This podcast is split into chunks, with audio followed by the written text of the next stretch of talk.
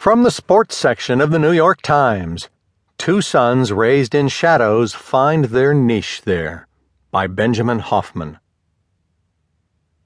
If a person encountered Wade Phillips and Mike Shula on the street, there would be little reason to believe the two had anything in common. Phillips, with a personality as big as Texas and a one liner to fit every occasion, is like a Hollywood casting description of football coach come to life.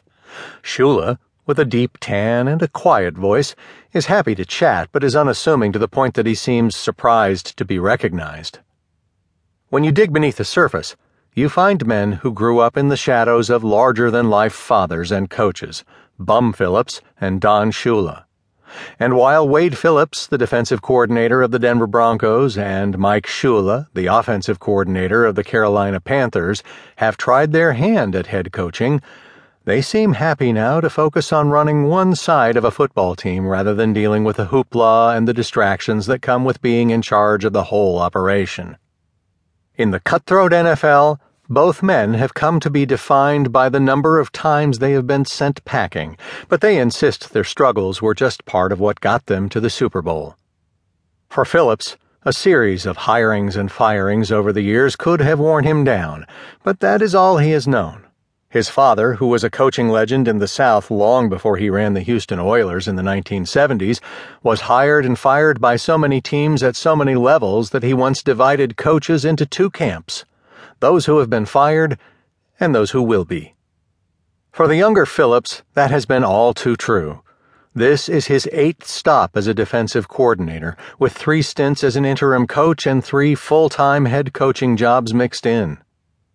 Asked to single out which job he had been most unjustly fired from, Phillips thought about it and said, I'm going to say every one of them. Denver's jump this season may not have seemed as dramatic, with the Broncos going from third in the NFL in yards allowed to first, but anyone who watched the team's dismantling of Tom Brady and the New England Patriots in the AFC Championship game knows Phillips has turned a good unit into something special. Phillips said getting off to a fast start at a new job came down to teaching and presentation. He said he purposefully deceived his players in terms of the simplicity of the game plan.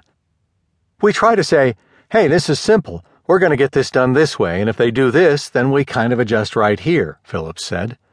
We're actually moving to a different coverage, but they don't know that. Shula, too, has endured firings and second guessing.